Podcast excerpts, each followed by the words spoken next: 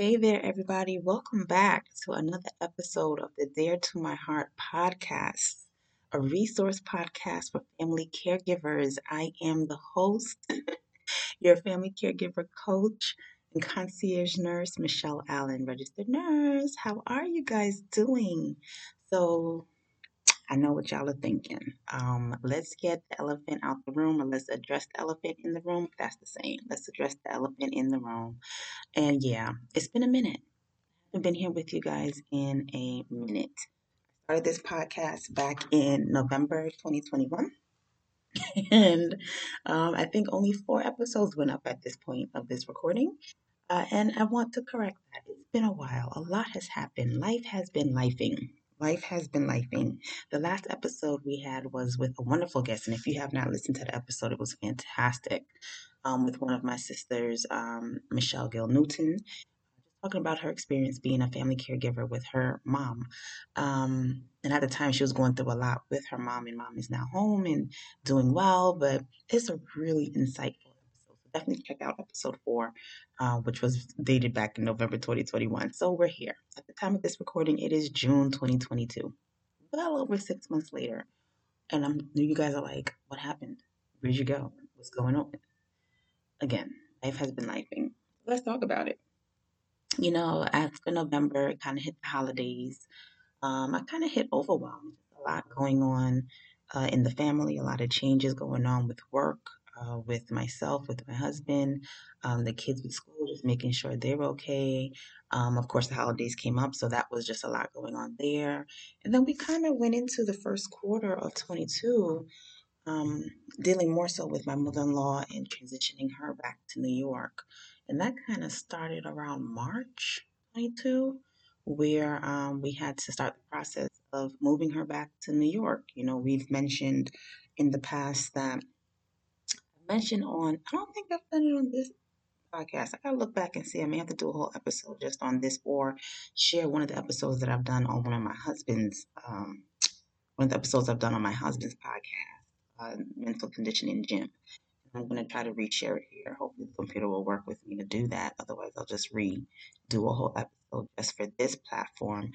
But um, we talk about being caregivers for our uh, family members, which is our parents and uh, maybe a, a two or three extended family members.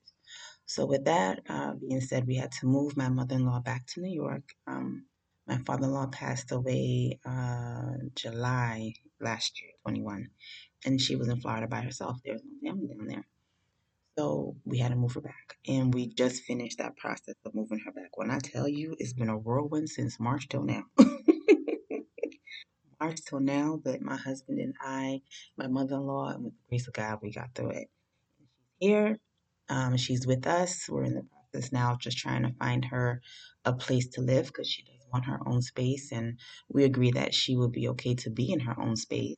Um, she's still functioning well uh, for her age, and her health is pretty stable. So thank God, you know, um, she's able to go out on her own and do her own thing. It's just, you know, those who know um, what you get in Florida is not what you get in New York um, in terms of what it looks like, aesthetics, environment, um, as well as price. The big thing is price. Money is huge in New York. New York is just expensive to live in in general. A lot of people, and I've learned a lot um, with this process of trying to find a place for her. You know, you just feel for I don't know how seniors do it. And obviously, I'm a home care nurse, so I'm out and seeing people every day. And now it makes more sense to me why, when I see my patients, they're in a shared apartment. You know, they just rent one room. And then they, you know, the landlord has roommates, or maybe it's their apartment and they have to share out their other rooms and rent out the rooms. Um, just expensive on your own in New York on a senior citizen salary, which is very, very restricted.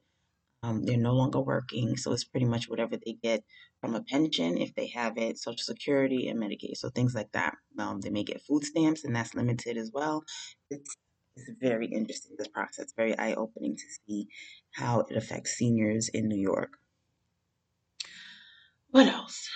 Um, so we are definitely, you know, there's a term. I don't know if you guys ever heard the term sandwich generation.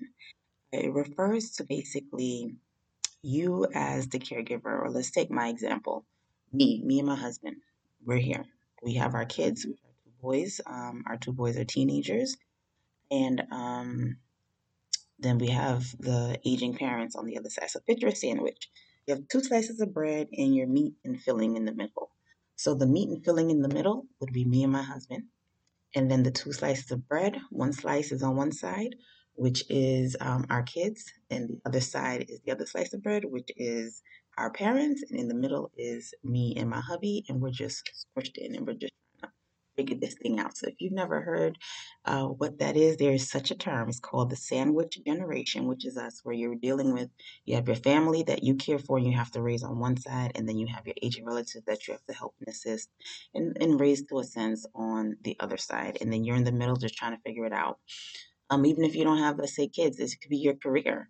Um, you may be a triple decker sandwich where you have uh, your family, your career, yourself, and your aging parents. Picture a triple decker sandwich. So it may be something like that. So it's a lot. It can be very overwhelming. And I'll say it definitely got to me the last few months. And I'm just now kind of getting my bearings back to me and getting things together. So this episode is not going to be long. I just wanted to just formally come back and say I'm here.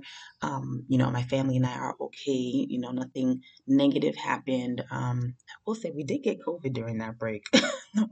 not that I think about it.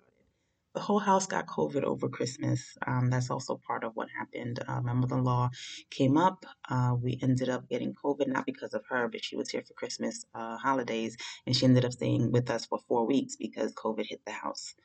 Um, it hit my husband first, and then me, and then the kids and her. Crazy, and but that's the time I think everybody in their household during that Christmas break. It was the Omicron variant. oh Lord! So thankfully, you know, we were all okay. We made it through. Um, my oldest son had no um, symptoms at all. He still tested positive, and the rest of us, we had mild symptoms, maybe it, we kind of felt like you had the flu, but then we kind of got over it after a couple days and, and just kind of had to wait out the quarantine period time. So it is what it is. Um, but we're here and we're back and we're okay. Um, part of what also brought me back, um, especially with doing the podcast, what's bringing me back is I had a patient recently and um, she's a dementia patient, which is not new. Unfortunately, dementia uh, as a diagnosis just as common as me getting someone with high blood pressure and diabetes nowadays. Um, so I had a dementia patient, young young woman, 50s. She was diagnosed in her early 50s. Um, and when I saw her, her memory, it just broke my heart. You know, she did not know anything. She didn't know who she was. She couldn't communicate very well verbally. Um, her husband and her two adult sons are who was taking care of her. And in talking to him, really, he, he as well is why I'm back because I realize he's doing the best he can. He's still working. His two adult sons are helping and they're doing all the best that they can to help with their mother, um, which you have to really supervise her because, again, her memory is gone. She does not realize anything. Um, so you just have to make sure you keep her safe at all times because she's not realizing that she may not be in a safe uh, situation. Um, and with that, you know, talking to him and just giving him some advice, encouraging him. You know, mentioned, you know, the families kind of distance themselves from them. And his sons told him, you know, my boys did tell me, they said, you don't realize it's just us. We're, we're on this path by ourselves. And it kind of hurt my heart that, and I get it because we've had the same situations here for, for our family as well. So I understand what he's saying.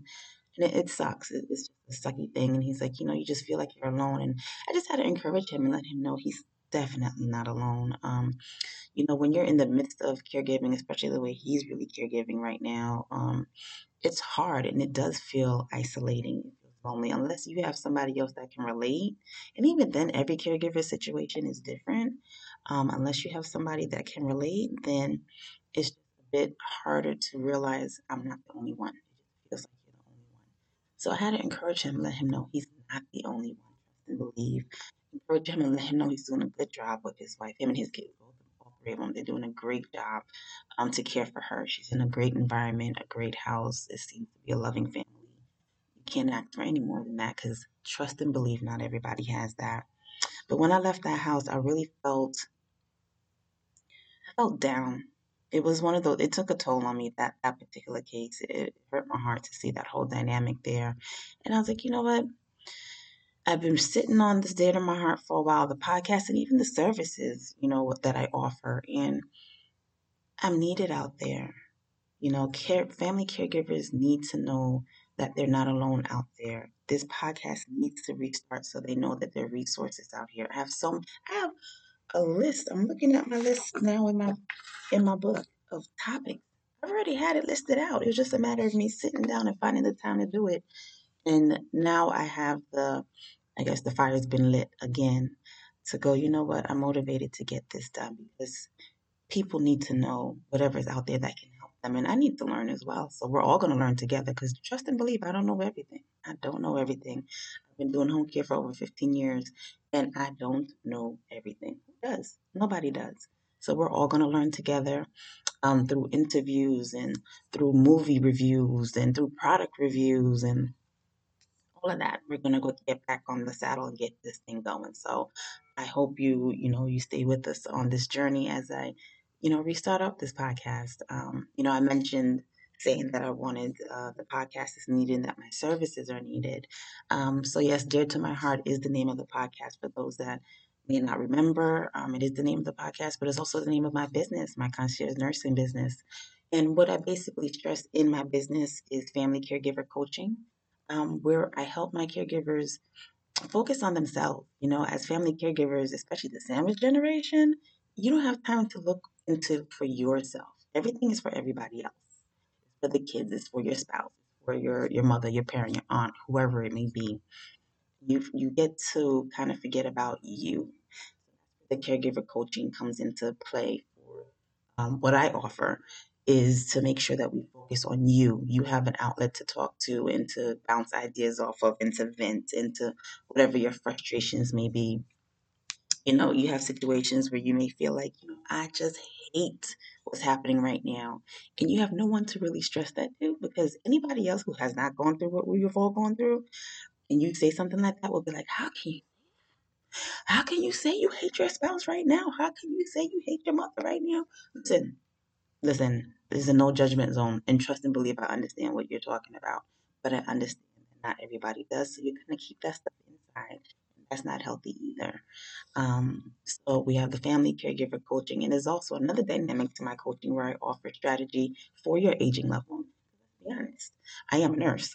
so naturally, we're going to talk about health conditions because whatever is happening with your aging loved one is also part of what's causing your stress as a family caregiver. The new diagnosis that happened, there's a change happening in the, the health. Then, you know, we can talk about that too and come up with a strategy to help stabilize your loved one and, and keep things at a steady pace. And then we can get back and focus on you and what your needs are and what your goals are um, in terms of coaching. Um, I also offer the family Caregiver Boot Camp. I created this boot camp. Went back and saw the pictures. Hilarious. I couldn't believe it's been so long. Four years ago, I wrote this boot camp. Um, I have a workbook associated with it, and I give my boot camps in person as well as virtually. Um, and the boot camp is kind of like it came up because obviously we have uh, people who care for their loved ones at home, um, but they're not trained. They're not certified home attendants family members trying to figure it out and make it happen. Not everyone is lucky to have um, maybe a home attendant in the house or someone in the healthcare field in the house um, to help. Like, you know, I'm, I'm a nurse, so a lot of um, my relatives get a little bit of, you know, luxury. Actually, we have a lot of healthcare professionals in my, my family, especially my dad's side. So we all bounce off of each other for different things. But not everybody is meant for that and can handle that, you know. Um, bodily fluids is not everybody's thing. trust and believe. That's where home attendants come into play, and they're just such an asset to keeping your loved ones safe at home. But at the same time, once they go, it's just you and the loved one trying to figure this out. So I created the Family Caregiver Bootcamp to help family caregivers at home just get a quick overview as to some things that they may be getting ready to encounter. Just give them some knowledge base for some everyday skills they may have to may have to use, um, feeding, dressing, bathing. We talk about even advanced directives, healthcare proxy power of attorney. We talk about fall precautions. Um, we talk about clothing and types of clothing. We talk about durable medical equipment. So just a quick overview, a couple hours of the boot camp um, to just give you some basics and then everything else will kind of come into play down the line as things develop further with your aging loved ones. Um, so the Family Caregiver Bootcamp is also out there as well. Um, you can find more information about these services on my website, dear2myheart.com. You can also access this podcast directly on my website, dear2myheart.com. And the two is the number two, so dear2myheart.com. And um, the podcast is now. I had to fix that today too. I realized some some reason it didn't publish onto Apple as I thought, but I corrected that. Now this podcast is directly on my website. It's on Apple Podcasts and it's on Spotify. So as I slowly keep working, adding in other uh, podcast directories, I'll let you guys know. But that's it. I just wanted you guys to know that I'm here.